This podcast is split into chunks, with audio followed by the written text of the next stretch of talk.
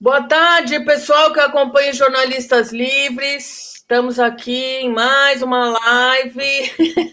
Essa muito especial, com duas presenças muito especiais que estão aí na linha de frente da luta pelo direito dos catadores e catadoras, que são os responsáveis por 90% da coleta seletiva de lixo só na cidade de São Paulo, segundo o IPEA.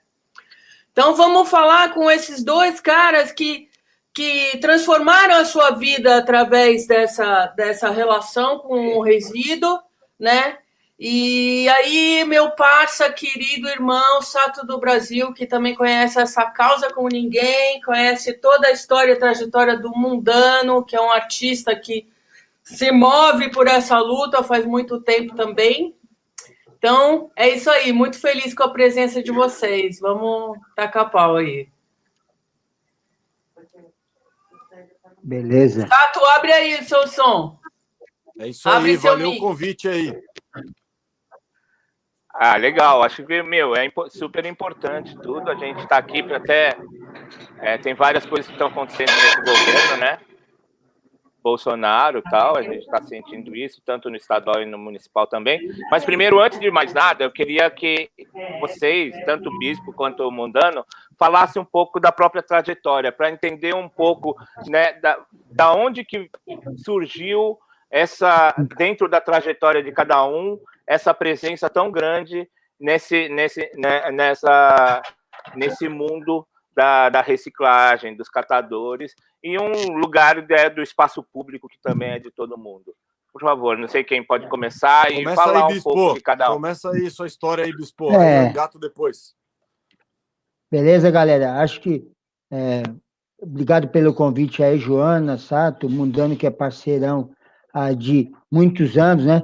Ah, só para lembrar que o Mundano foi o primeiro evento, eu como catador de material reciclável, foi o primeiro evento que foi feito com prestação de serviço. Então, foi o primeiro serviço aí que um catador de material reciclável que puxava um carrinho através do mundano aí que foi valorizado na prestação de um serviço num show grande de quase duas mil pessoas. Acho que o trabalho dos catadores e catadoras é um histórico há mais de 50 anos, né?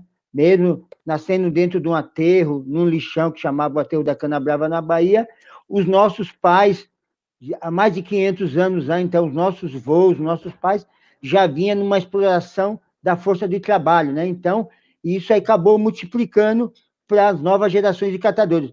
Mas acho que a ideia agora é a gente romper isso, né? Acho que as próximas gerações de catadores e catadoras têm que ter um mercado mais justo, uma economia secular, e as pessoas entendam qual a importância do, do trabalho. E através desse trabalho dos catadores, vamos ver, Muitos ainda hoje eu tenho acesso, né, à internet e tal, mas tem muitos que não têm acesso à internet, poderia estar dando a sua contribuição aqui e tal. Mas eu acho que o papel nosso aí como catador de material reciclável, a gente tentar aprender, fazer a nossa parte também, multiplicar o que a gente aprende com os outros catadores e catadoras, né? E eu acho que o catador ele ainda ele avançou bastante na cadeia produtiva. Tem que é, pela prestação de serviço, é, pela, o, negócio sumiu um pouco aí, tá parecendo só eu. É normal isso? É isso normal, aí. normal. Ah, beleza. É que é a segunda vez, essa é a segunda live que eu participo. participo Só tô dando aí, um acho que... na sua fala, é. É. Tranquilo. Ah, legal. Tá. E aí, acho que é, existe várias entidades que sempre vêm apoiando o, o, trabalho do catador. O trabalho do catador a gente pode é, dividir em etapas, né? Então, o catador que está dentro de um aterro, ele precisa de, uma, de uma, um apoio, uma assessoria técnica, precisa de equipamento, estrutura. O catador que está numa grande cidade como São Paulo, outras grandes cidades, né?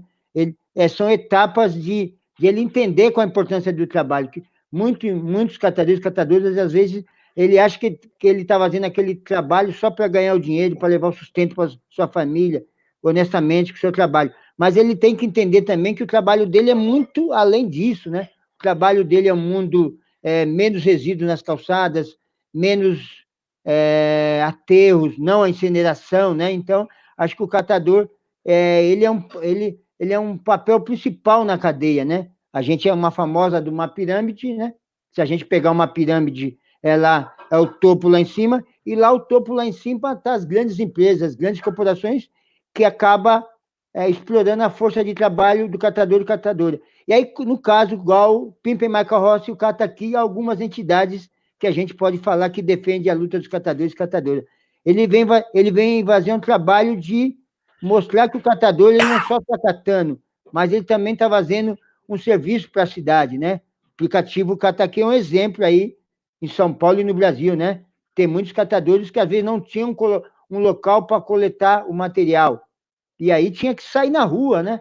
Nós catadores sabemos, catadores carroceiros, tinha que rasgar o saco, ou não rasgar o saco, abrir o saco, tirar o que servia para poder comercializar, é, comercializar, levar o sustento para as nossas famílias.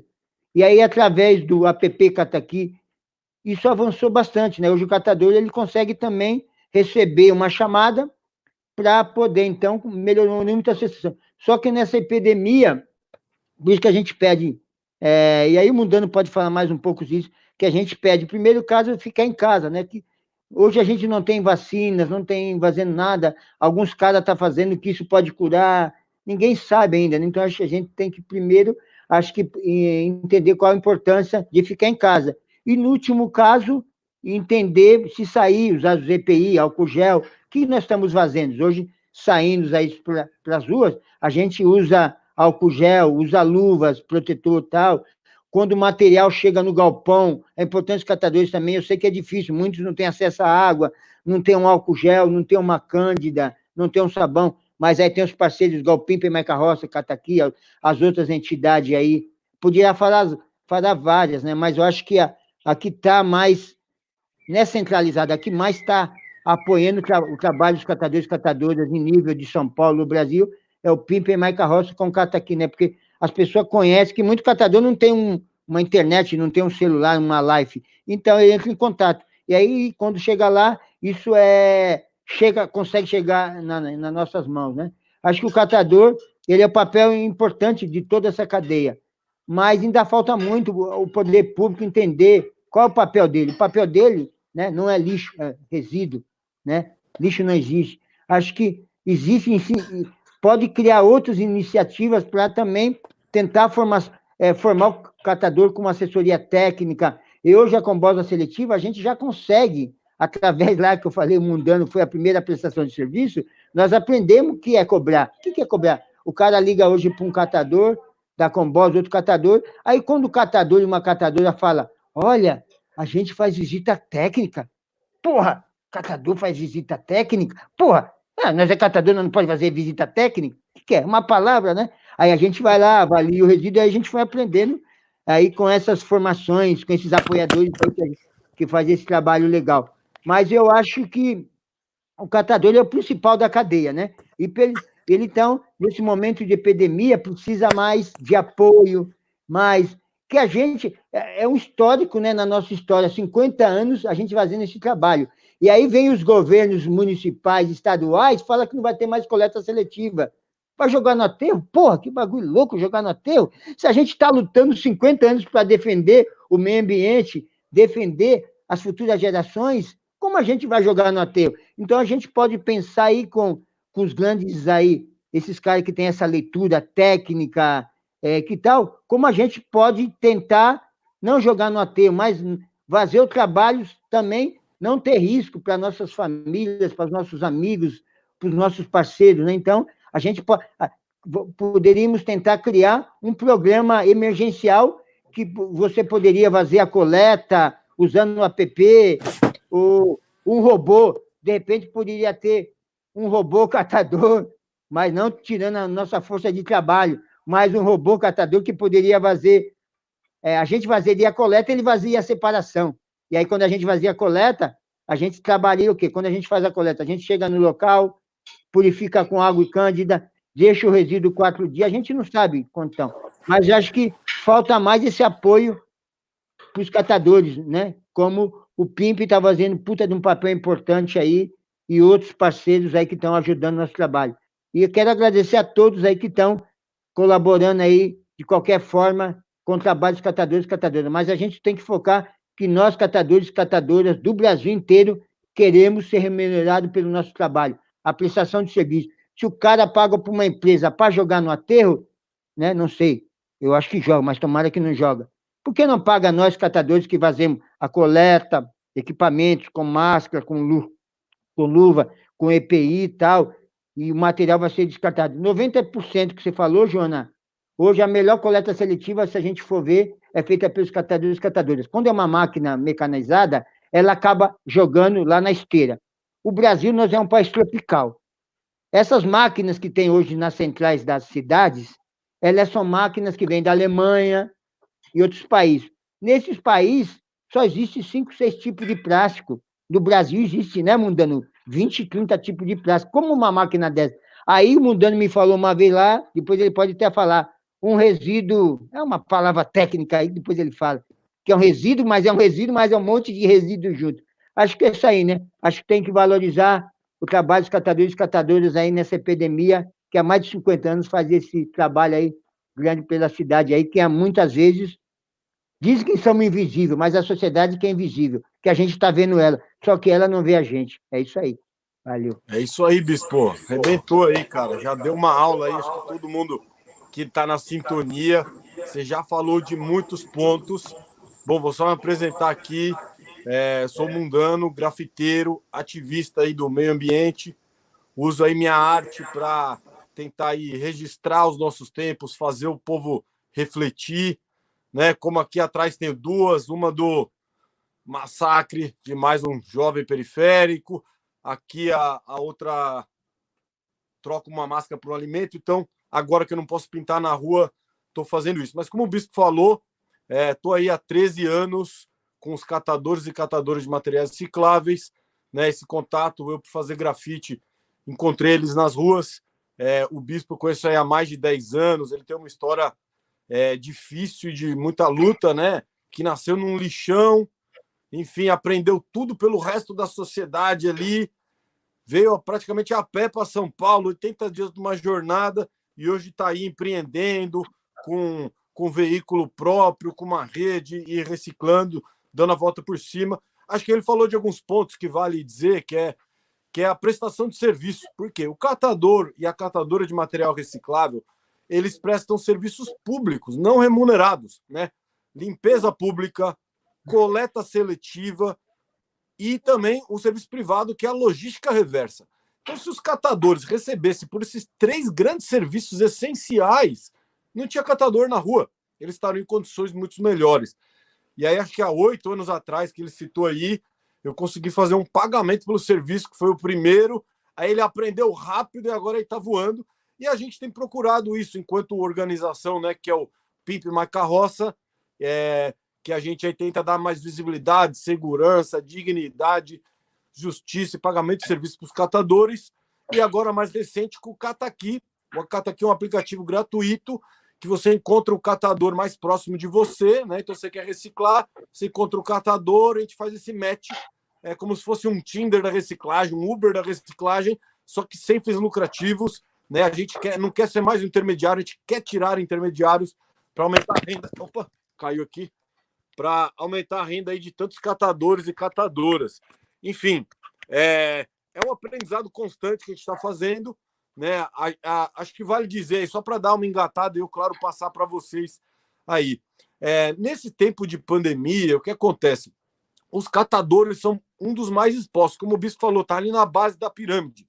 E tem o catador organizado em cooperativa, o autônomo e também tem os catadores de lixões. No Brasil ainda existem mais de 3 mil lixões. Então, eles não estão nem aparecendo nesse momento, eles estão invisíveis. E todo esse material, todas essas garrafas, as que não estão sendo recicláveis, estão indo para lá, sem higienização. Então deve ter muito mais mortes, está subnotificado, não chega informação, não chega em PI. Então é muito difícil. E os catadores nas ruas, eles sempre tiveram que trabalhar duro desde manhã para conseguir o almoço. Nesse momento, com menos pessoas aí nas ruas, tem menos material, eles estão aí expostos e, e a renda deles despencou.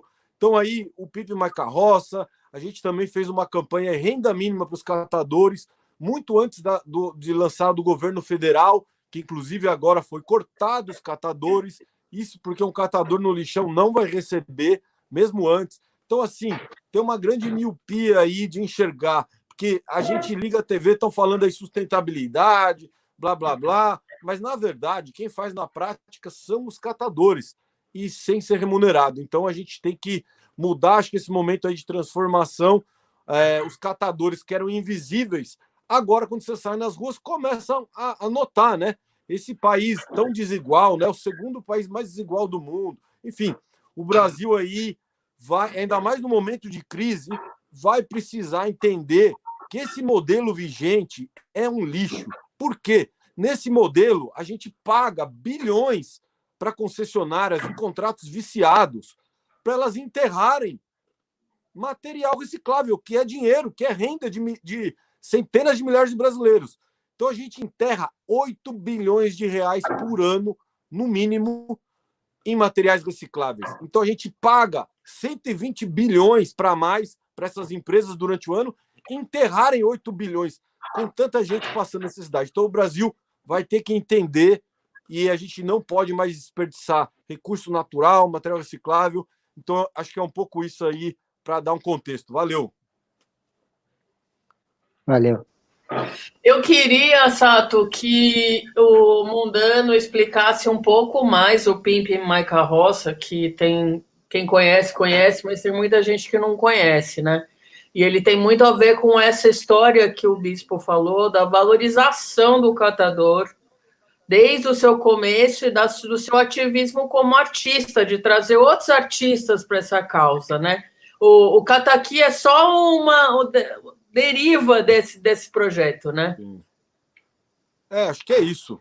O, o Pipe Mais Carroça começou comigo lá 13 anos atrás, pintando carroças de catadores, né?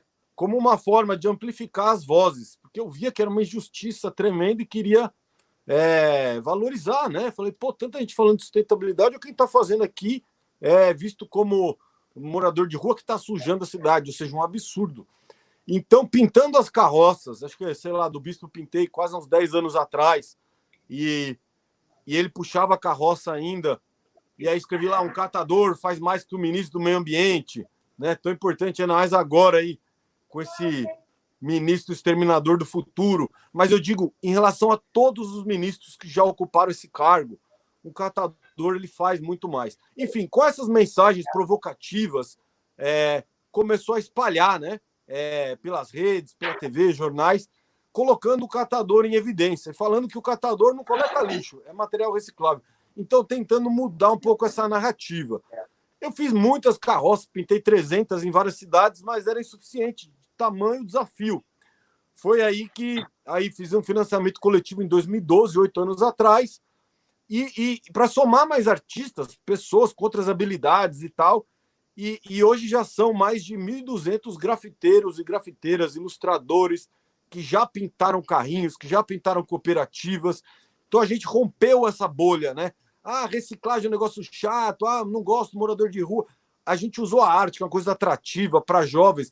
Então é impressionante. Hoje na escola, e tem dezenas de, de exemplos, hoje se fala de catadores de materiais recicláveis. Quando eu estudei ainda em um colégio privilegiado e tudo, falava que reciclagem era lixo colorido. E não é. Não existe reciclagem sem o trabalho dos catadores se eles coletam 90% do que é efetivamente reciclado no nosso país, é por conta deles. Outro exemplo, latinha né, de alumínio, acho que é o, é o mais reciclado. A gente recicla 98%. É o campeão mundial de reciclagem de latinha de alumínio no mundo. Por quê? Por causa do governo? Por causa das empresas? Não. É por causa dos catadores que fazem esse serviço aí há mais de meio século, né? Então, e se tivesse incentivo para outros materiais, não tinha plástico no oceano. Você já viu latinha na, na praia sobrando no oceano? Você já viu latinha como problema? Não, é porque a latinha vale três reais e, e, e, e o plástico vale menos 30 centavos. Então a gente tem que criar esses canais. Né? Tem muito. Eu falo que o componente do catador, é, para existir catador, isso viajando pelo mundo, tem que ter desperdício, desemprego, descaso do poder público se você tem esses fatores, tem catadores trabalhando. Então, isso não é uma realidade do Brasil, é um fenômeno global e, e, e, muito importante né, para preservar, para criar economia circular. Por exemplo, agora que a reciclagem está meio paralisada, está faltando latinha para a indústria. sabe? Então, essa economia circular é muito importante e acho que o, o Pipe Mais fez essa junção de pessoas, todo mundo que ajudar, uma grande rede. Neste momento, a gente acabou de finalizar o renda mínima para os catadores, como eu falei, levantamos 315 mil reais com mais de doação de duas mil pessoas. A gente vai entregar cartão de, de crédito, né? Não é só cesta, cesta básica, a gente já doou 1.400 cesta básica. O bispo foi um dos que entregou um monte. Entregamos álcool gel, máscaras, 15 mil refeições, mais de 15 mil refeições em São Paulo. Mas a gente precisa dar dinheiro para esses catadores poderem enfrentar essa pandemia. Então a gente criou essa solução. E assim, o que eu aprendi é que ninguém faz nada sozinho. Então, essa rede né? Eu estou aqui representando o Pipo Mais Carroça, mas tudo aí que o bispo falou, deu essa aula aí, é de um trabalho coletivo que começou a enxergar que os catadores não são problema para as cidades, eles são a solução. Maravilhoso. Abre seu não. som, Chato. Não, concordo total. Eu acho que não tenho, não tenho o que dizer, são é, esses dois discursos é, é, é, o que a gente vê. Mas é uma, é, é, uma coisa de quem. Você vê que é, na verdade, mais do que você falou, Mundano, é, é a, a, presença dos catadores, a importância dos catadores, vem junto com o sistema capitalista, na verdade, né? De um, de um que, que, que, que vende um consumismo gigantesco, e aí você tem o desperdício, tudo. Isso tudo é uma, é uma roda que vem né, né, é, nesse capitalismo explorador, exploratório e tal. E o papel do, do, dos catadores é, é, isso. Quanto, a gente viu aqui os números, é, quantas toneladas que a gente tem é, que são, que são é, tratadas. Na verdade, é isso que o bispo fala, né? Gestão de resíduos, porque é, é mais só do que catar catar lixo, não é isso. Você faz uma gestão de resíduos, porque você o, o lixo você precisa tratar ele. ele. Ele tem várias formas, né? Ele tem desde é, é, é, lixo orgânico, como você tem plástico, metal, tudo tem, tem, tudo tem a sua forma de reciclagem.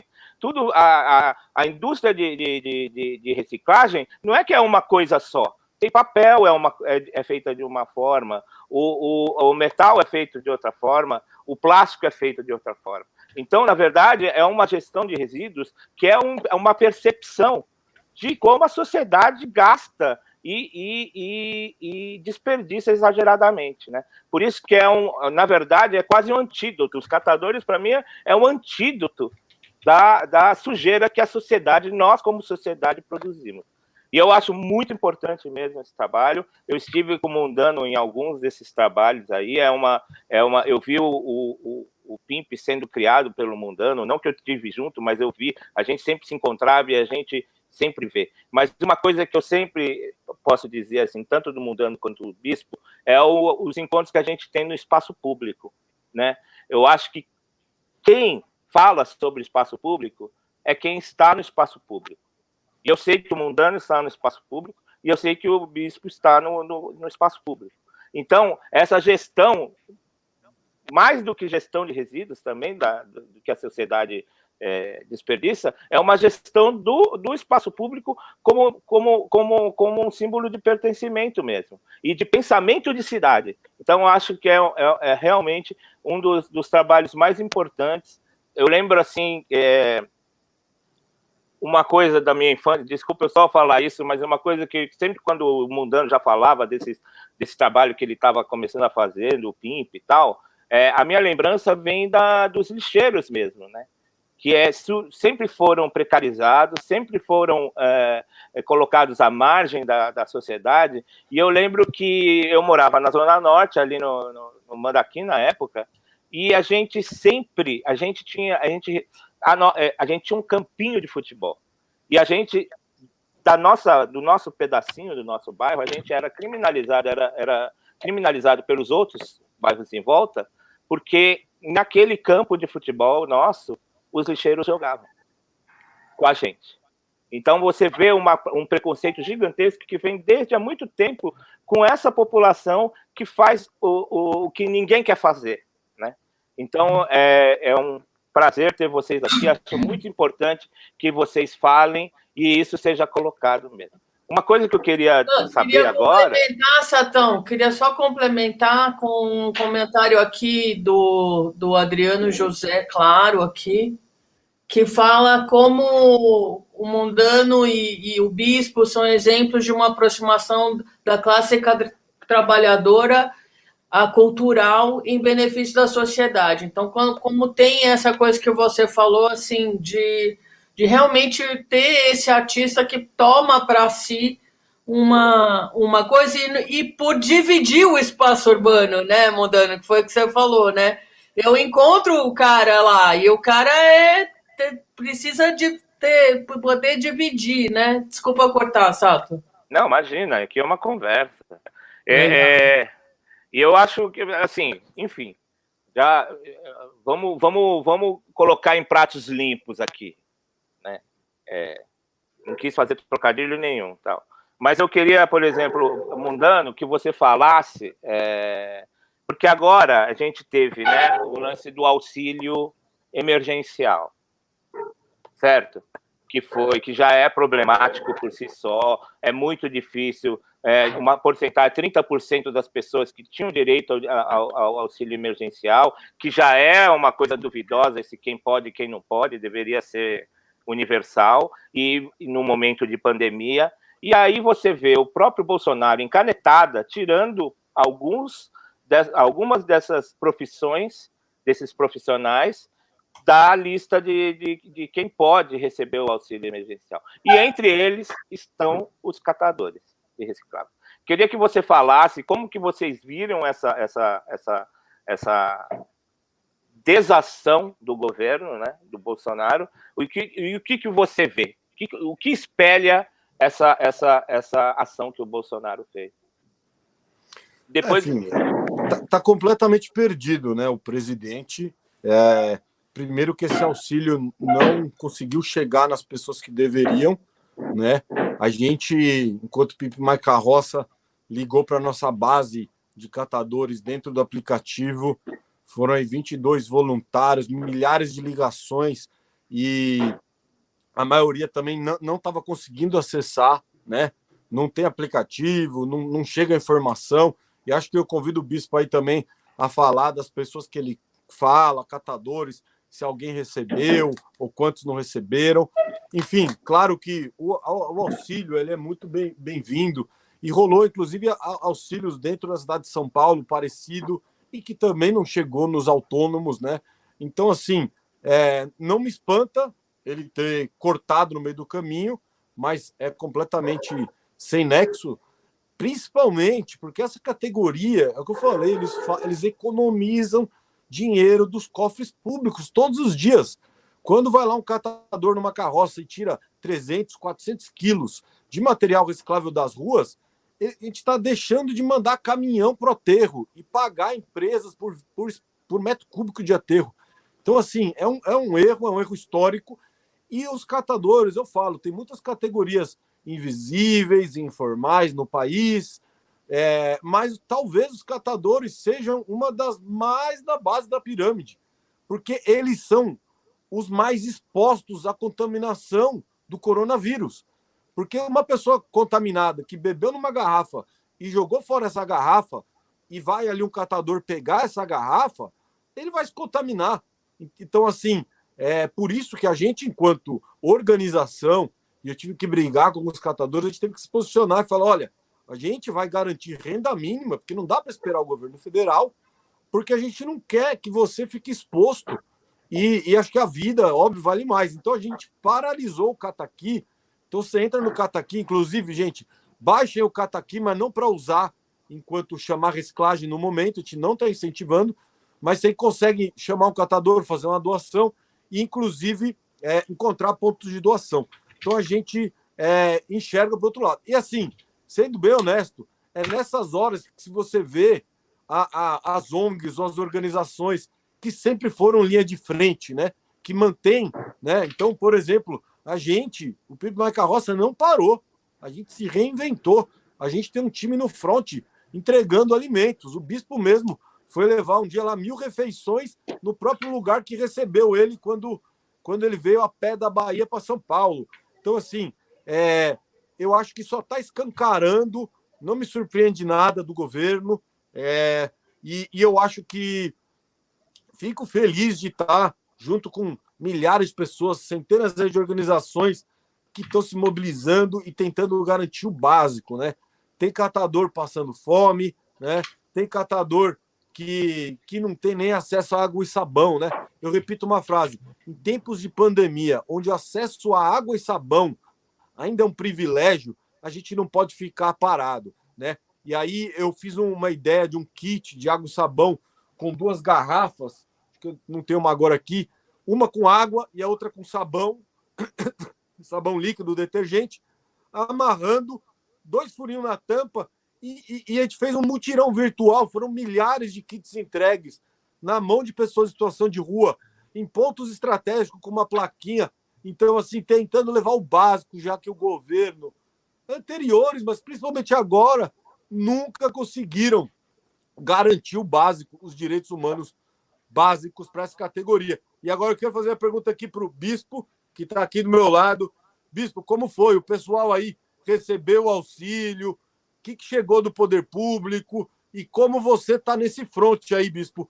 Qual, qual é a sensação de você que já foi ajudado por organizações como a Recifran, lá quando você veio para São Paulo, e como é que agora você se sente aí ajudando tantos companheiros de situação mais vulnerável? Ah, é, e, bispo, bispo, só queria dar um adendo também à, à, pergunta do Mundano. Você certo, participa certo. de várias, várias organizações dos, dos, dos, dos catadores de recicláveis, da gestão de resíduos, né? Como que está sendo essa organização também de vocês para conseguir uh, esses uh, os benefícios, não só do governo quando é possível, mas também da, da, da dessa rede de colaboração que a, a gente está tá vendo aqui na cidade. Entendi. É só para te lembrar, Sato, você é da época do homem do saco. O homem do saco era um catador que andava com o saco nas costas, mas já era um catador que já estava limpando a cidade. E aí, não vai para a rua, senão o homem do saco te pega. Mas não pegava ninguém. Ele só pegava a reciclagem para poder levar seu pão para sua casa. Isso. Verdade. É, eu acho que na questão dos catadores e catadores na cidade de São Paulo, hoje a, algumas cooperativas conseguem receber o auxílio do governo, mas hoje uma grande parte não, não conseguiu receber esse auxílio. Por isso que é, é, desde o começo da epidemia, junto com, com, com o Cataqui, com o Pimp e com, com o Mundame e com o André, a gente distribuiu várias, né? Rodamos Zona Sul, Zona Leste, Zona Norte, distribuindo cestas básicas para os catadores, que eram doações que vinham através do Pimp, Maica Rossi e do Cataqui, e aí a gente fazia esse trabalho também um apoio logístico para levar, né? Porque muitos catadores não podem sair de casa e a gente le, le, acabava levando esses alimentos para eles.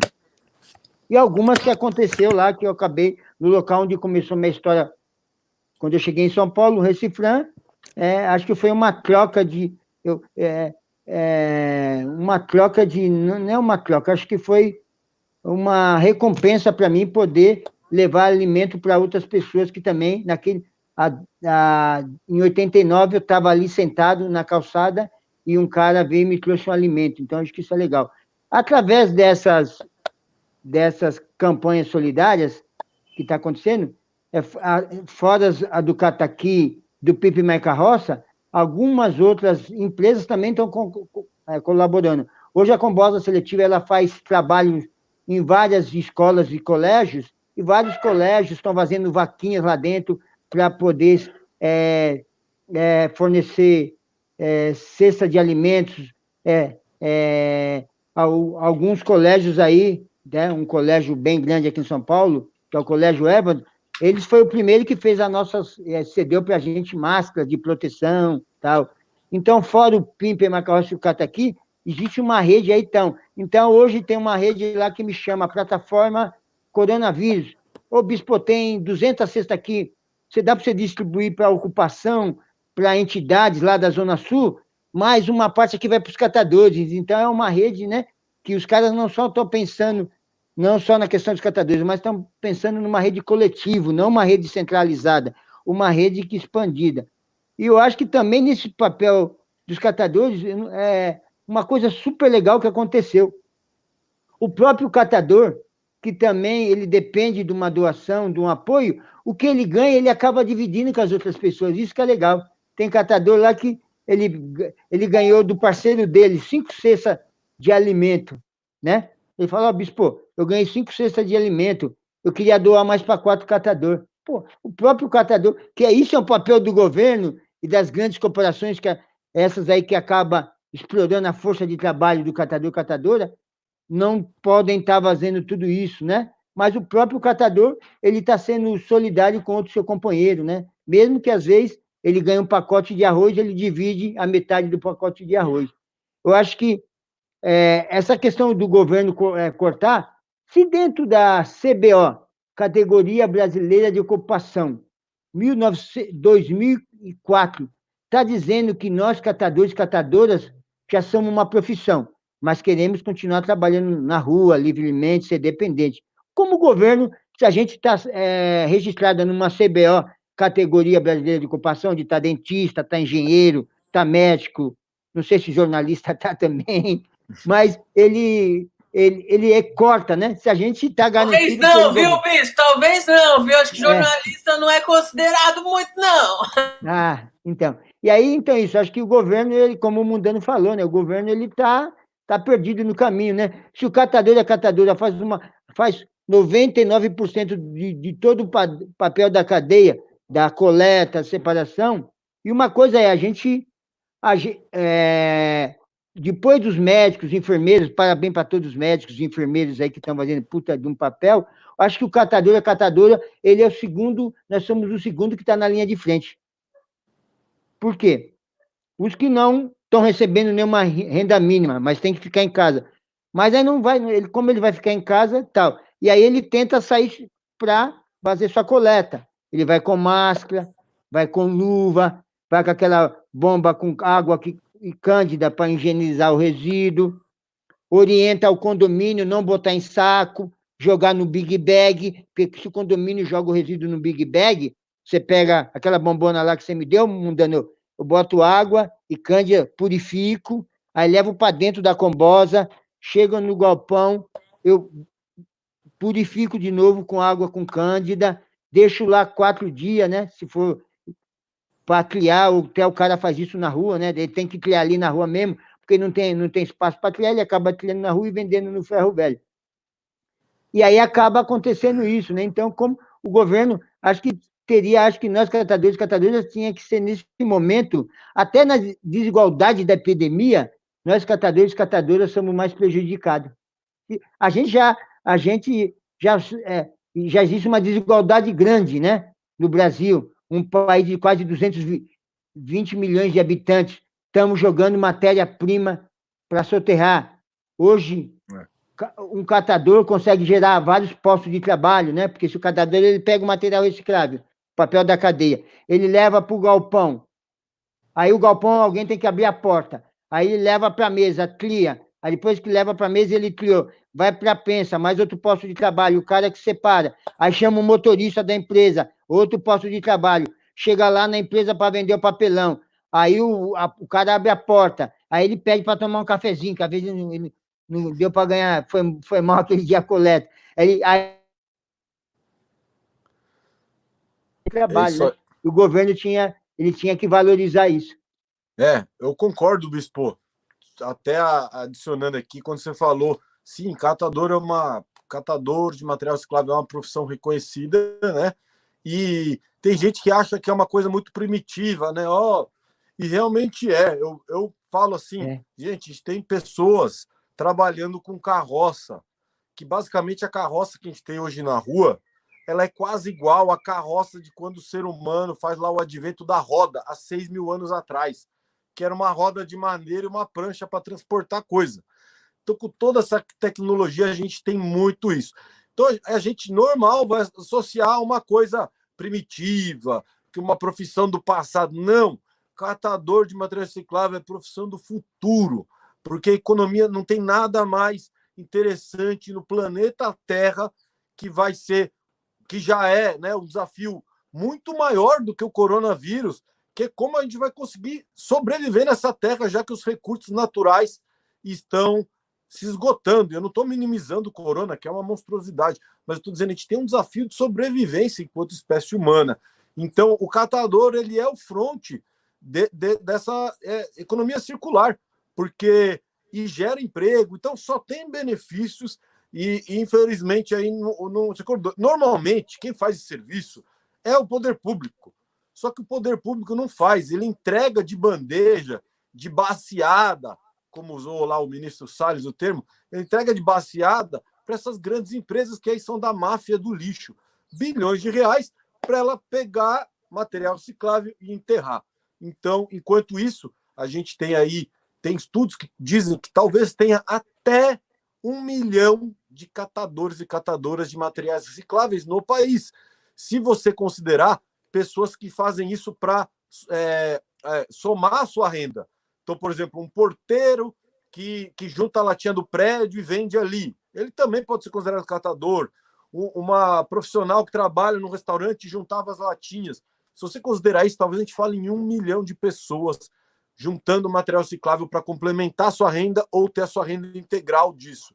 Se você pensar que essas pessoas têm os seus dependentes, né? Às vezes dois, quatro, cinco, até mais, a gente pode estar falando aí que, com segurança, que mais de duas milhões de pessoas, no mínimo, dependem da reciclagem com a sua renda. Ou seja, é quase 1% da população brasileira.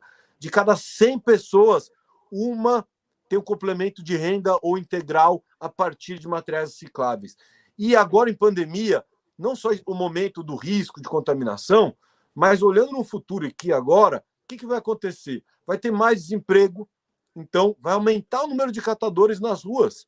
Então, isso é natural. Quando subiu o desemprego nos últimos anos, eu vejo, eu falo catador direto, o cara era ajudante de cozinha, a outra trabalhava, era profissional em um outro setor, e aí foi demitida, desemprego e acaba virando. E vai aumentar o número de catadores de materiais recicláveis.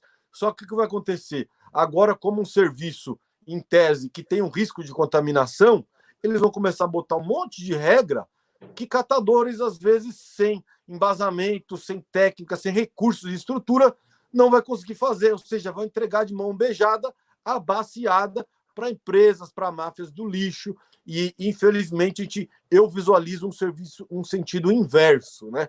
Então, é, não vai ser fácil essa luta. A, a, categoria, e claro, o Movimento Nacional dos Catadores de Materiais Recicláveis está fazendo um papel importante, está articulando aí na América Latina com outras coordenações para entender como cada país está enfrentando. Né? Aqui a gente está numa paralisação, na Colômbia está funcionando. Enfim, tem várias discussões aí, assim como vocês falaram, o PIB e o Cataqui são um dos projetos ajudando. O próprio MNCR está com uma campanha Solidariedade Catadores, onde eles estão ajudando nas suas bases e em quase todos os estados do país, eles também estão levantando recursos financeiros para entregar um cartão de vale alimentação e, e fora um monte de iniciativa pequena, sabe? A gente formou aí uma coalizão nacional aí com alguns é, técnicos e ativistas e tudo mais, sabe? Tem gente lá, o Felipe lá, Nordeste indo em lixão, assim, só para dizer, tem muita gente tentando garantir esse básico. Mas eu acho que a gente vai precisar é, de muito mais para não entregar de mão beijada isso que demorou anos, porque naturalmente eles vão querer colocar mais mecanização, tirar catador, isso já vem acontecendo. E outra, agora, ainda mais com o ministro do Meio Ambiente que a gente tem, com todo esse rolê aí acontecendo no país, esse contexto vergonhoso, a incineração que é uma pauta, uma defesa antiga dos catadores, está começando a ganhar força. E é terrível, gente. Porque além de você queimar material reciclável, eles vão falar: não, a gente só queima rejeito. Mas você queima sim material reciclável, você queima combustíveis também. A poluição gerada, o impacto, assim, não existe uma experiência bem sucedida com incineração que não tem impactos ambientais. Só que a gente vive esse país da abundância, então queima tudo, enfim. Eu acho que a gente tem que estar bem atento para não deixar ter mais retrocessos, porque a gente está falando aí de, como eu falei, quase um milhão de pessoas que ganham sua renda com isso. E a gente, enquanto Cata aqui, né, aplicativo, a gente acredita que hoje Inclusive as pessoas, quem está em casa nos assistindo, está aí mudando um pouco os hábitos, todo mundo nas suas casas, quem tem casa, obviamente, mas está tá mudando um pouco os hábitos. Então, é o momento, e assim, por mais que não tenha reciclagem na sua cidade, continue separando e higienizando o seu material, porque nunca se sabe, no meio do caminho vai ter um catador pegando o seu material. Então, higieniza sim, pensa que alguém vai colocar a mão, separa.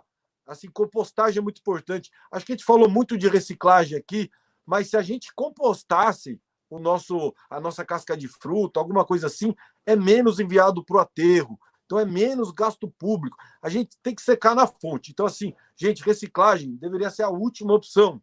Sendo bem honesto, a gente tem que reduzir o nosso consumo, reduzir as embalagens que te gera, pressionar as empresas para redesenhar essas embalagens. Como o Bispo falou lá no começo, uma embalagem cheia de plástico, às vezes chega a ter sete plásticos, ela não vai ser reciclada. É diferente ter um símbolo de reciclável no seu na sua embalagem e ela ter mercado. Por exemplo, muito catador não consegue nem reciclar vidro, porque não tem mercado, vale muito pouco. Ou uma embalagem que tem vários plásticos, que não é monomaterial, ela dificilmente vai ser reciclada. Então, assim, o que você vê, uma embalagem metalizada de salgadinho, não é reciclável, não tem mercado. Então, é a diferença do que é reciclável e do que é efetivamente reciclado. Então, a gente tem que reutilizar mais, e acho que nesse momento de crise, o brasileiro vai começar a dar mais valor, sim, para esses materiais recicláveis, para essas embalagens. A gente tem que voltar no modelo lá do leiteiro, que vinha pegar a garrafa de vidro para gerar menos resíduos. E, claro, é, o catador pode ser essa função também de logística, de entrega, de reuso de envases. Eu acho que a gente vai ter que voltar aí, porque a gente está se enterrando de tanto resíduo que é gerado, né? Muito importante muito importante, Mundano. Acho que aí tem, tem coisas que você falou aí que é, é realmente é o ponto que a gente tem que chegar mesmo. Acho que é uma mudança de pensamento de, de, de, de formação de um país mesmo, de uma sociedade mesmo. É, cara, eu acho que é, é, me fez pensar em várias coisas, assim, porque eu acho que o, o, o eu, a, aqui a Ivani Rodrigues de Lima já passou aqui embaixo, falou que o catador é um agente ambiental. Eu acho que essa, é, essa palavra tem que ser colocada como um, um processo de, de, de, de, entendimento do que é o catador realmente. É um agente ambiental. E como agente pra... ambiental. Eu acho que a gente tem que tomar cuidado muito com essas palavras um pouco técnicas, Sato.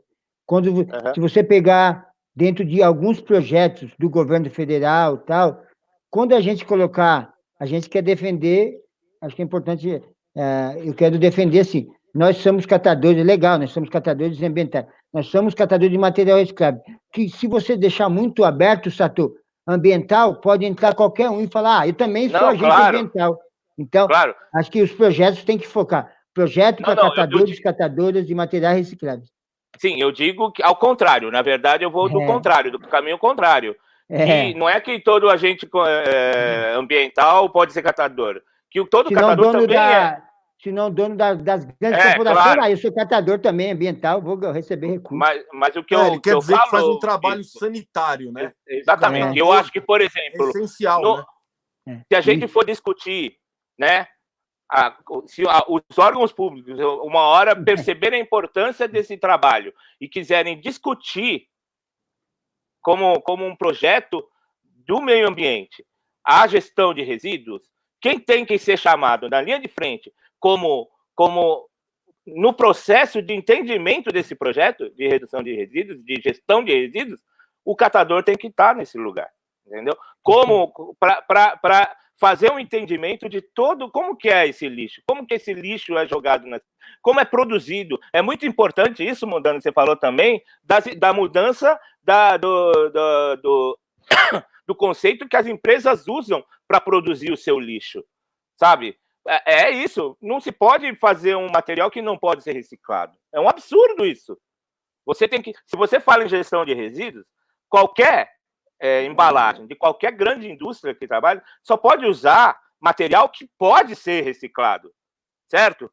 E, e, aí você consegue. Então é, é, um trabalho gigantesco e eu acho que o papel um dos, dos, dos, dos, dos agentes principais desse pensamento de uma nova sociedade são os catadores, que eles estão ali na linha de frente e sabem exatamente essa, essa, essa, esse resíduo tóxico e errado que as grandes indústrias jogam para cima da gente.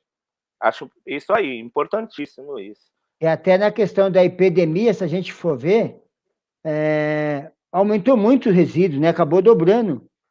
Se você vai hoje no condomínio, que você pegava três a, dois a três bags por semana, ele ficando quatro dias lá na sua quarentena, oito dias, hoje ele dobrou para oito.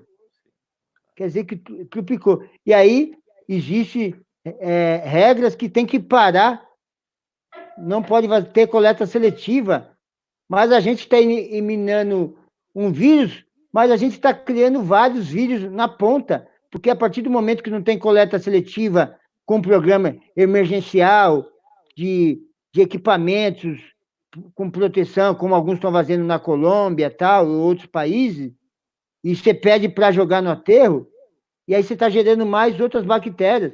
E aí é meio contraditório, né? Como que é isso? Se eu é, jogar eu no aterro.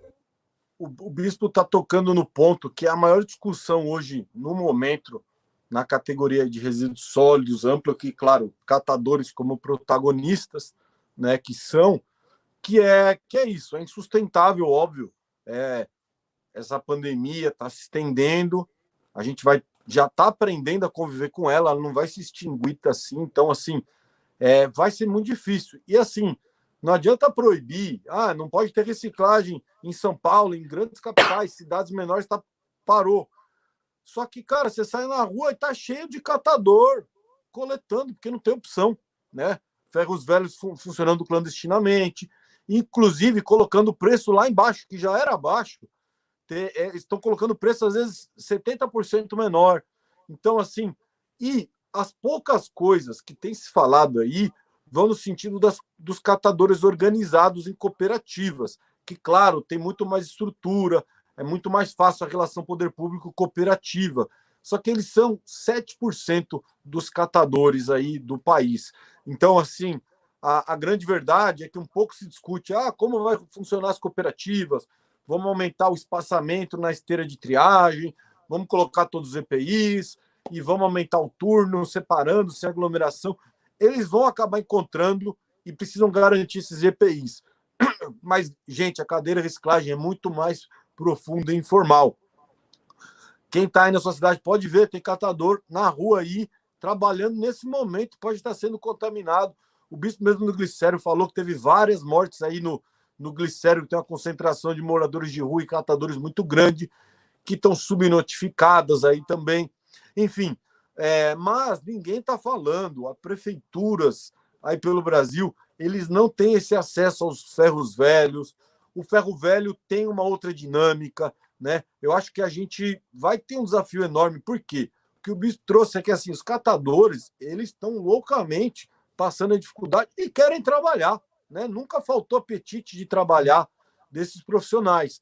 Só que eles estão trabalhando sem ter a garantia de EPIs sem a garantia de ter a quarentena do material, do resíduo chegar limpo. Então, assim, quem não está lavando seus resíduos e está descartando, mesmo que vá para o aterro ou que vá para um lixão, porque a maioria é isso, 87% da população brasileira não tem acesso a um programa de reciclagem na sua cidade. E quando tem, não quer dizer que funciona. Ou seja, a grande maioria está indo para lixão. Esse negócio de reciclagem é, é, é assim, elitizado no, no país. Um país desse tamanho, a realidade é lixão e mandando e enterrando material reciclável. Então, a gente, segundo a lei, Plano Nacional de Resíduos Sólidos, já deveria ter extinto os lixões em 2014. Isso está sendo empurrado aí para frente, para frente, para frente.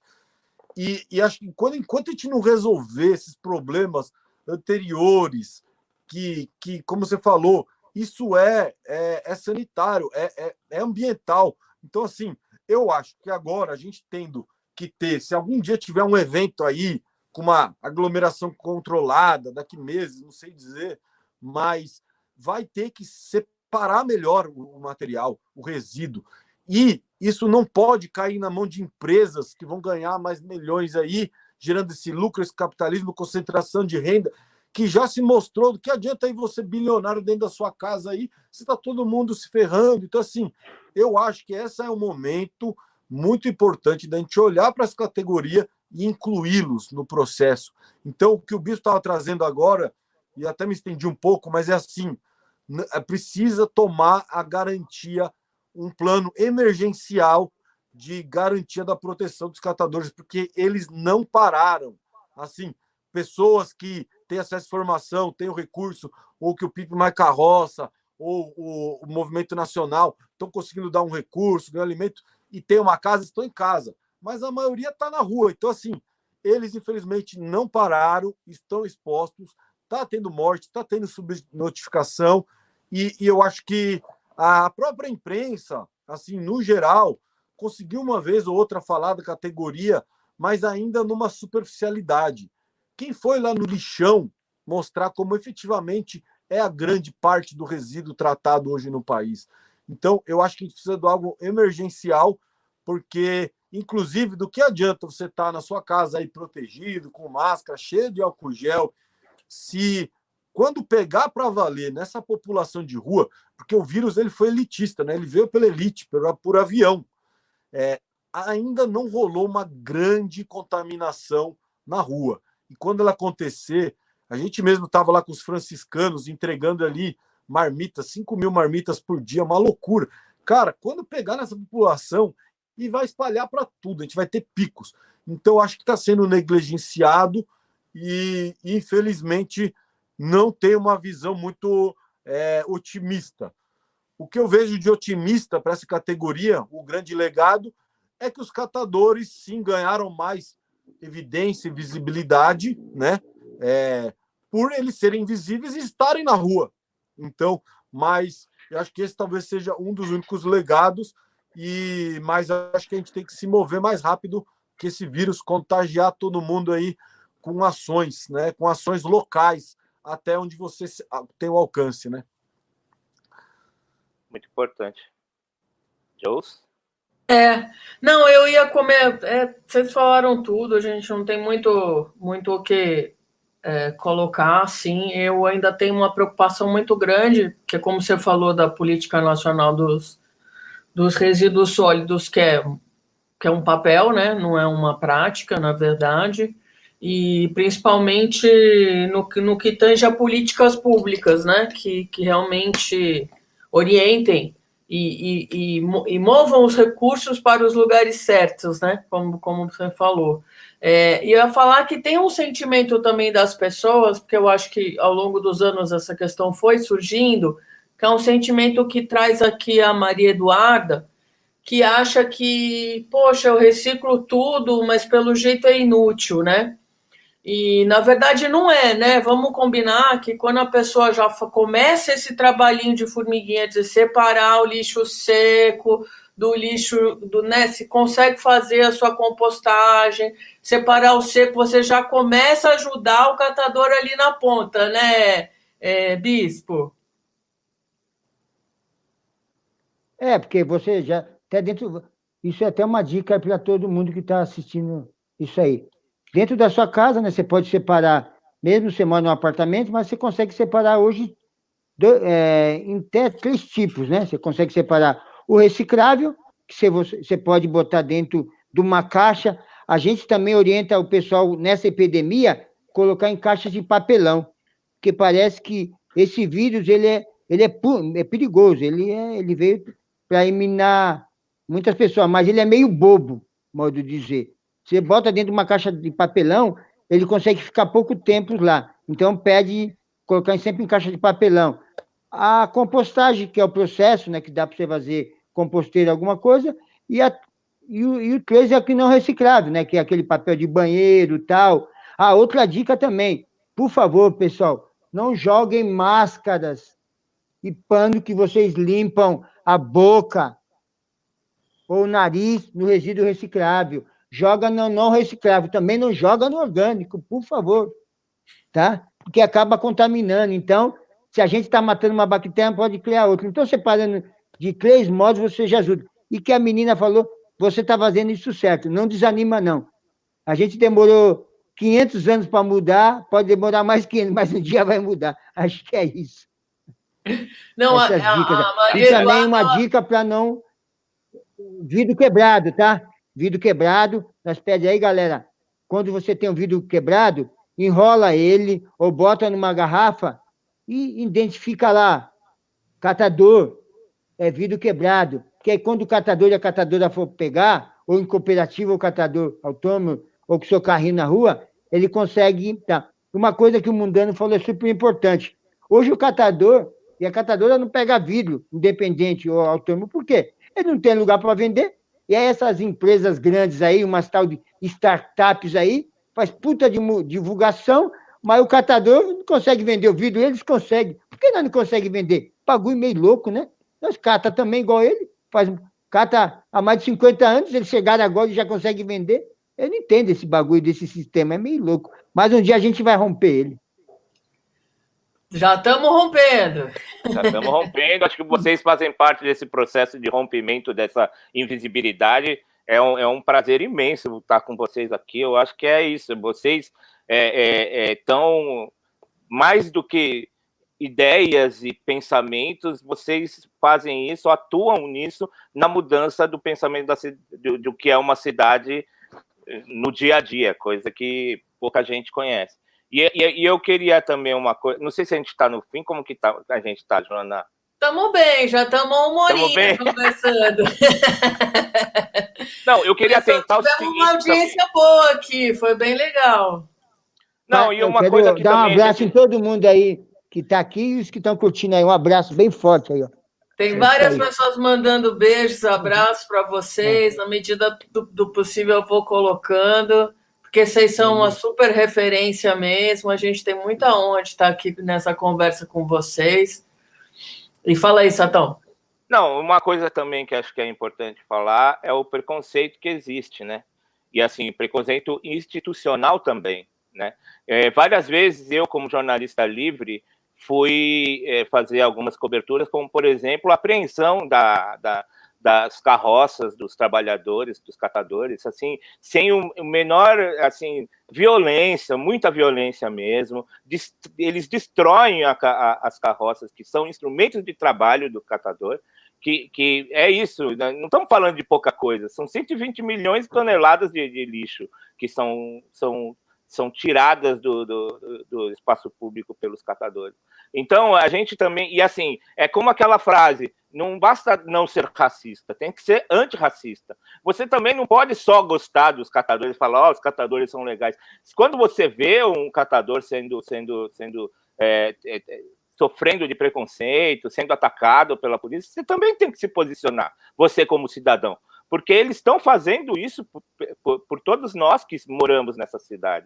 Então, é, é eu queria até, uh, Bispo, como que, se, se, que você falasse se, como que está nesses momentos de pandemia, ainda que as pessoas dão uma pirada e tudo, como que está essa coisa, tanto da, da, da, das ações da polícia, dos órgãos repressores, como também o preconceito que existe da sociedade quando vocês estão trabalhando? É, acho que esse, preconceito dos catadores e catadoras já vem há, há década, né? Porque quando o cara ele está dentro do seu carro importado, grandão, ele bebe, ele bebe, está bebendo uma, uma latinha, ele joga pela janela. É normal, né? Aí quando vê nós catadores e catadoras como estamos nas ruas puxando o nosso carrinho, aí o cara fala, começa a buzinar, sai da frente, vai trabalhar. Pô, a gente, tá, a gente já está trabalhando, puxando o carrinho, que é a lata que ele jogou lá atrás. E aí, né? E, então já existe um grande preconceito. Mas ele não sabe que aquela lata que ele jogou lá, lá atrás, aquele poderia ir para o aterro, tal, tal, né, tal, tal. E já existe um preconceito. Porque a palavra lixo, acho que foi um design mal feito pelos grandes artistas aí. Tinha que ter um mundano para escrever a palavra. Acho que tinha outra ideia melhor, não era lixo, era outro nome. Né? E aí existe essa palavra, ela foi mal escrita, eu acho. Mas é, aí eles, o, eles catador... falam que, que, que, o lixo é um erro de design, né? É, um erro de design. Foi um, um grande erro. Que não é, é matéria-prima, é pão na mesa, é renda de trabalho para milhões e milhões de famílias. É um mundo melhor, um mundo mais justo, uma nova economia secular. Então não é lixo, né? Lixo que não serve para nada, né? É isso aí. É. Olha, eu queria adicionar uma é coisa. É só para. Aí da epidemia, para completar, hoje existe um preconceito entre a epidemia. Porque o cara imagina quando eu, eu já não. Hoje eu já não puxo um carrinho, mas puxei 10 anos. Mas quando eu vou lá no condomínio de alto padrão, alguns condomínios, o cara veio com saco lá, o cara fala, ele fica meio de lado, né? Ele fica com medo de chegar perto da gente, porque ele imagina que a gente já tem o tal do coronavírus. Mas não sabe, né? Então já existe um preconceito. Puta, mas ele está mexendo com lixo. Lixo não existe. É, ele pode estar tá pegando a bactéria. Né? Aí quando algumas pessoas pensam assim, eu falo, eu tô com luva, tem álcool gel, quer um pouquinho de álcool gel? Então você vai educando as pessoas também, né? Você vai educando as pessoas, eu acho. Não, e aproveitar que, que as redes sociais do, do Bispo são muito educativas, ele conta todo dia, diariamente, ele faz um diário, né, de como é todo o trabalho, quando ele estava tá conseguindo fazer mais reciclagem, agora com as, com as entregas, é impressionante. Até aprendi a mexer no live, o Mundano me ensinou o bagulho tal do life, lá, história e tal. É o Fred. Isso, é história que é não acaba mais, é uma beleza, gente. Tecnologia. Eu queria, eu queria adicionar é. aí é, essa história do preconceito. Então, assim, óbvio que sempre existiu esse preconceito estrutural para as pessoas aí, ou em situação de rua, ou trabalhando aí com o que as pessoas chamam de lixo, né? Que na verdade não é. é então, é, primeiro, só da pessoa falar, ó, oh, catador de lixo. Não existe catador de lixo. o cara é catador de material reciclável, né? Então, esse preconceito sempre existiu, buzinadas e tal eu, com meu trabalho, escrever lá, não buzine, me dê bom dia. A gente tenta quebrar esse preconceito por muito tempo. Só que é, eu estava esses dias tentando descobrir uma frase para colocar num desses essas pinturas e tal. Estou fazendo uns registros aí da pandemia e perguntei nas minhas redes e vieram é, frases como, sei lá, distanciamento social sempre existiu, enfim. Mas aí tocou a campainha aqui em casa e, e era um catador que eu conhecia, que sabe onde eu moro tal. E, e aí eu falei, e aí, como é que tá, meu? Pô, feliz que você tá de máscara, é, tô com álcool gel aqui. Falei, meu, tô querendo fazer uma frase. O que, que você acha que eu poderia? O que, que tá pegando aí na rua? E ele trouxe assim, cara, não tenham medo de mim. Então, isso para mim foi muito forte, porque é o, que, o exemplo que o bispo trouxe também. As pessoas já tinham preconceito, isso é fato. É, e agora, né, é, eles estão com medo de qualquer pessoa que está na rua. Eu vi isso, uma pessoa vai pedir um alimento na rua, como essa menininha aqui, e aí a pessoa já fica assim porque não quer ter contato. As pessoas estão com medo porque já julgam que o vírus está nessas pessoas, porque elas são, vamos dizer, estão lavando menos as mãos, têm menos acesso. E é muito engraçado, porque esse catador que estava aqui estava de máscara e álcool e gel, ou seja, e não está em aglomeração, ou seja, ele tinha muito menos chance de ter vírus do que, por exemplo, o Bolsonaro, que está sem máscara e sem lá. E as pessoas estão lá abraçando ele. Então, assim, é preconceito, é fato. Então, assim, gente, não tenham medo das pessoas. Eles são seres humanos iguais, estão querendo se cuidar, né? Chegando a informação, eles também. E assim, é, de novo, esse vírus veio da elite ali. Então, essas pessoas ainda têm menos contato ainda com isso. Então, assim, não tenham medo, a gente tem que levar informação também, né? Eu acho que a gente tem que compartilhar os nossos privilégios, porque é isso. Não adianta é, uma pessoa estar tá contaminada, você não o vírus continuar espalhando aí. Então, acho que essa frase foi uma das mais marcantes aí de toda essa vivência aí, entregando marmitas nas ruas, cestas básicas, mas foi aqui na porta de casa com o catador falou: Meu, o pessoal tá com medo da gente, mas já tinha, mas num nível enorme. Então, é, e eu tenho medo, eu agora tenho medo que isso torne um legado negativo, que as pessoas agora, normalmente, é isso, você já, já, já, já evitava de ter contato, né? O bispo mesmo ia fazer uma coleta, cara, ô, oh, boa tarde, pega aí o material. Claro, tem gente que vai lá, abraça, dá beijo e tal. Agora, naturalmente, as pessoas já estão mais, né, no distanciamento. Então eu temo aqui também, com um legado aí desse pós talvez pandemia, quando estiver convivendo, é que as pessoas vão começar a andar longe cada vez mais de pessoas aí que estão inclusive fazendo um processo de que eu, que eu falo que catadoras e catadores são super-heróis. Parece, ah, que bobeirinha.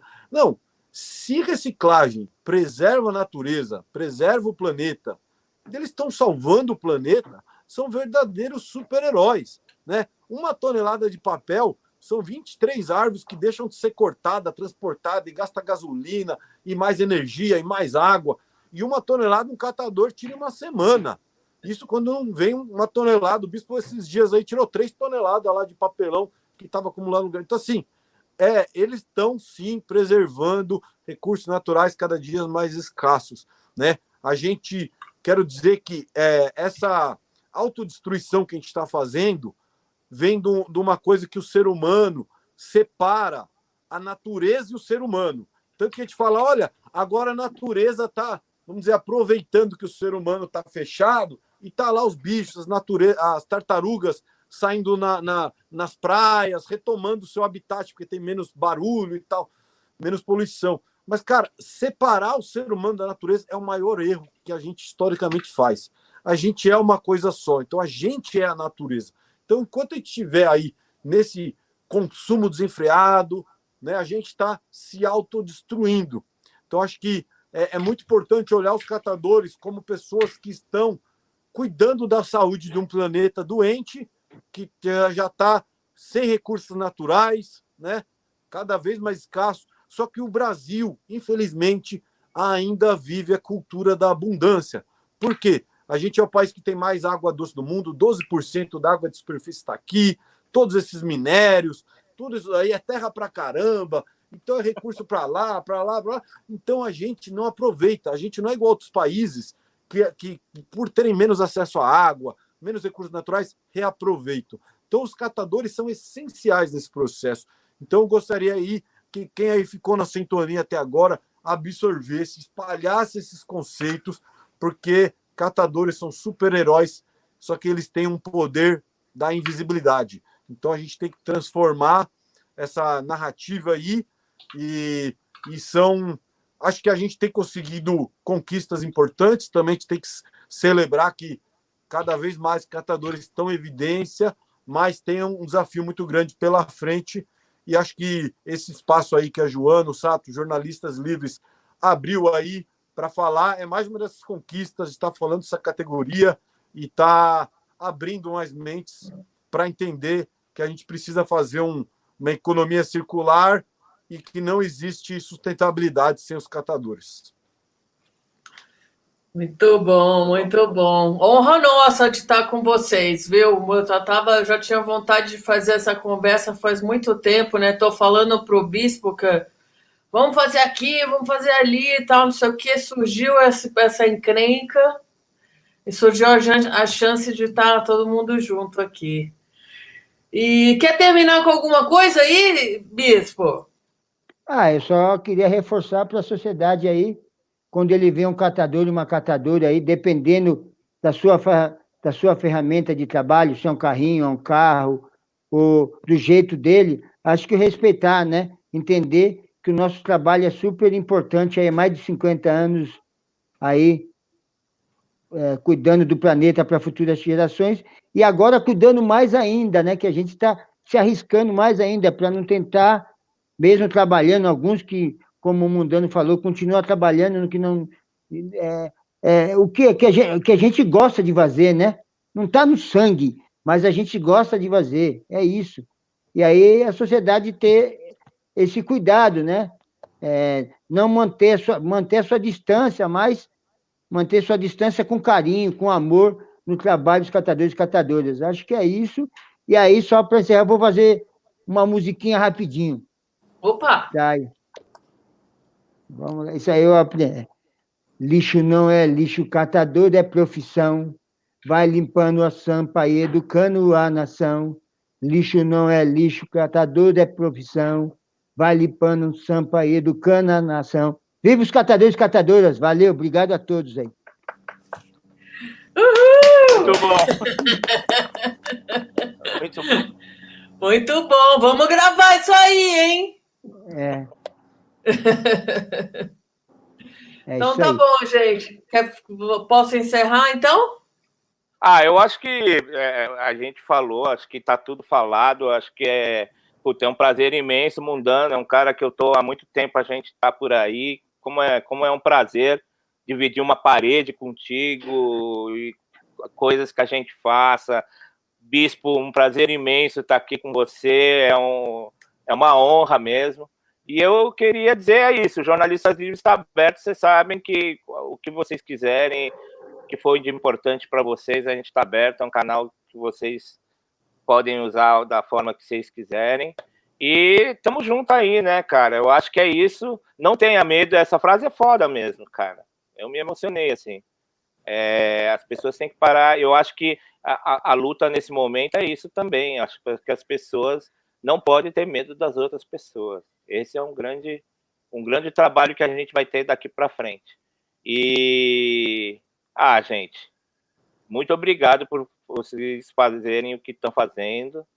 E tamo junto, cara. E é isso, eu acho que também as pessoas não tenham medo. E quando um catador passar por você, cumprimente-o, dê bom dia, saiba o quanto que esses caras são importantes e não virem a cara. Eles, eles são parte muito importante na, na formação dessa sociedade. Valeu mesmo, todo mundo. Valeu, galera. Eu coloquei as redes de vocês. O, o, o renda emergencial ele ainda está aberto, né, Mundano? Ou eles, você encerrou uma parte? A gente continua captando recursos, né? Mas a gente Legal. encerrou esse primeiro. Mas quem quiser doar, tem o e-mail doacoins.pipmaicarroca.com. Qualquer coisa a gente está espalhando, inclusive território nacional. Acompanha aí pelas redes do Pimp My Carroça e do Cataqui. A gente vai começar essa distribuição dos recursos é, através de cartões. É um grande desafio aí por centenas de cidades. Então seguimos conectados, mas estamos abertos aí a qualquer parceria. Acho que a gente segue no front. Eu mesmo e o Bispo a gente vai entregar mais cesta básica essa semana. A luta continua. Obrigado aí pelo espaço.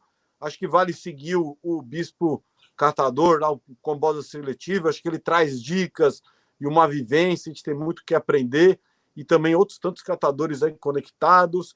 E, de novo, só ia reforçar, gente. Baixem o app Cataqui. Também ali é um ecossistema. Acho que quando a gente puder voltar à reciclagem, vai ser um dos modos mais seguros e práticos de você chamar um catador para o seu condomínio, para sua casa é, ou para o seu comércio. Então, é, seguimos aí tentando criar ferramentas para a inclusão aí dos catadores e catadoras. Muito obrigado pelo espaço. E Sato, nos vemos nas ruas, Joana também, Bispão, acho que a gente nunca parou, jornalistas estão nos frontes, ativistas, catadores. Eu acho que seguimos no fronte e muito honrado aí de, de participar. Valeu. Valeu, Valeu. Então tá bom, gente. Até a próxima, né? Até a, até a próxima. É, gente, olha, todo mundo que tá vendo aí, pega, como fala, tem que viralizar isso aqui, essa conversa, porque isso aqui é quase uma. Compartilha, dá like. Compartilha. Tá no YouTube? Tem direito. Essa tá no No está no YouTube, YouTube? também, tá no YouTube também. Vou te mandar todos os links, Bispo. Ah, beleza, Facebook Jana. também. E todo mundo, porque isso aqui é uma aula e a gente, para mais pessoas entenderem a importância desse trabalho É, multiplicar, Valeu, né? É, Multiplicar, claro, né? Com multiplicar. certeza. Então, para ir, só para ampliar, mano. Vamos ampliar. Muito bom. Beleza. Ah, e outra coisa, galera. antes de terminar, mudando, Ah, Mundano depois, eu quero a gente fazer uma outra aí para você falar desses trabalhos, que o Mundano faz um puta trabalho ali, que usando, que foi, ele foi ali lá, lá no, em Brumadinho, sabe? A gente fala desse, desse medo, a gente tem que ter é, é, medo quanto esses caras aí que estão aí, o, o, o- que foi o acidente de Brumadinho, que matou tanta gente, que ainda está provocando é, desastre ambiental até hoje, e também no Óleos lá do Nordeste, que o Mundano também está fazendo trabalhos, tanto com o óleo do Nordeste, que também é um, é um crime a- ambiental, e, e o crime ambiental também de Brumadinho. A gente vai Boa, a mostrar gente esses deixa- trabalhos. Né? te deixa aí para uma próxima para falar a arte, o ativismo aí em tempos aí. Mas esses trabalhos só mostram, gente, com a lama tóxica, a gente conseguiu pintar um mural de 800 metros para honrar as vítimas. Com óleo do Nordeste também. Então, assim, tudo é o que o Bispo fala, lixo não existe. Então, seguimos aí e valeu. Obrigado a todos aí, todas. Valeu, gratidão. Valeu, gente. Bom resto do domingo. Valeu. Vai, vai. Valeu. Tchau. Tchau.